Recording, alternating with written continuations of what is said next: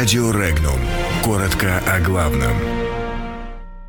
США сделали подарок Путину. Швецию беспокоит боеготовность России. Трамп не верит донесениям разведки. Клинтон рассказала о подарке Путину. СМИ Великобритании обнаружили нового отравителя Скрипалей. В Швеции поведали о России, готовящейся к войне. Новый вид пенсии может появиться в России. Президент США Дональд Трамп редко читает ежедневные сводки ЦРУ и сомневается в их достоверности, сообщает телеканал эн би си со ссылкой на осведомленные источники. Ранее Трамп заявлял в интервью, что не всегда согласен с позицией американских спецслужб. По его словам, США вторглись в Ирак из-за недостоверной информации, предоставленной американской разведкой.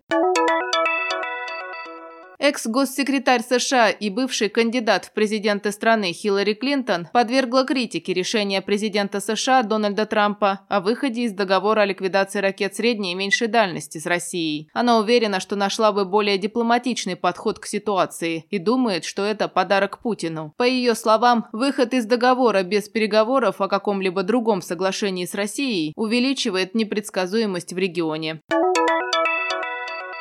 Третий участник якобы отравления экс-офицера гэ эр у Сергея Скрипаля и его дочери Юлии, ранее не обнаруженный, после происшествия оставался еще несколько дней в Великобритании, утверждает газета The Daily Telegraph. Газета сообщает, что в отравлении Скрипалей участвовало три человека. Якобы третьим в этом деле был некий офицер под именем Сергей Федотов. Ранее глава службы внешней разведки России Сергей Нарышкин заявил, что власти Великобритании намеренно уничтожили улики по так называемому делу Скрипалей, вместо совместного с Россией расследования произошедшего в Солсбери.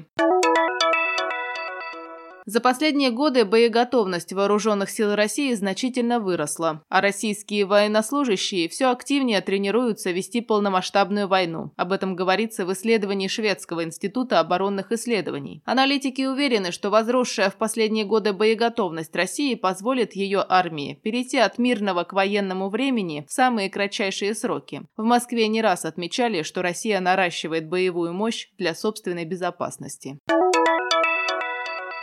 Разработку пакета законопроектов, которые введут новый вид пенсии, завершают в Центральном банке и Минфине, рассказал главный уполномоченный по правам потребителей финансовых услуг, экс-советник главы Банка России по развитию пенсионной системы Юрий Воронин. По его словам, новый вид пенсии, дополняющий обязательную страховую, может дать жителям страны целый ряд преимуществ.